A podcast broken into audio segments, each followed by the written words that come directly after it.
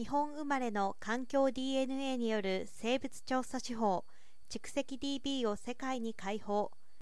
人間活動による生物多様性の創出が進んでいます。その一方で自然環境を増やしていくネイチャーポジティブの潮流が広がっています。しかし捕獲や直接観察に頼る従来手法では現状把握にさえ膨大な労力や費用を要します。広範かつ効率的な調査手法の確立が宿願でした。日本でバケツ1杯の水から存在する生物の種類や分布がわかる革新的な調査技術環境 DNA が大いに発展しマイフィッシュ法が開発されました。水中や土壌中に存在する生物由来のデオキシリボ核酸を抽出分析します。環境 DNA 調査は現場での作業が圧倒的に少なく高頻度での生物調査を実現する画期的な方法として注目されているということです。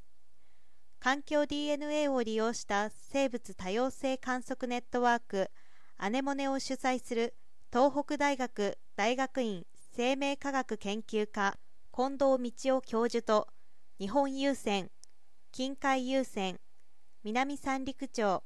アースウォッチジャパンは2日、環境 DNA を用いた魚類調査によるビッグデータ、アネモネ DB をオープンデータとして運用開始しました。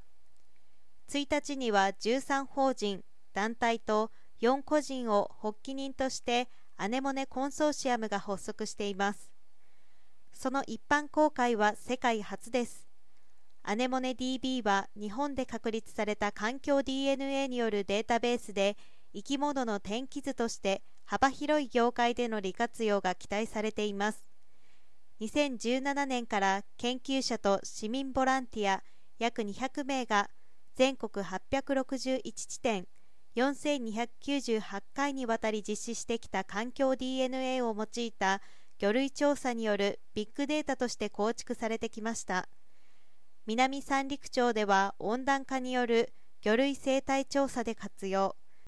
志津川湾での南方性種出現の検知へつなげています。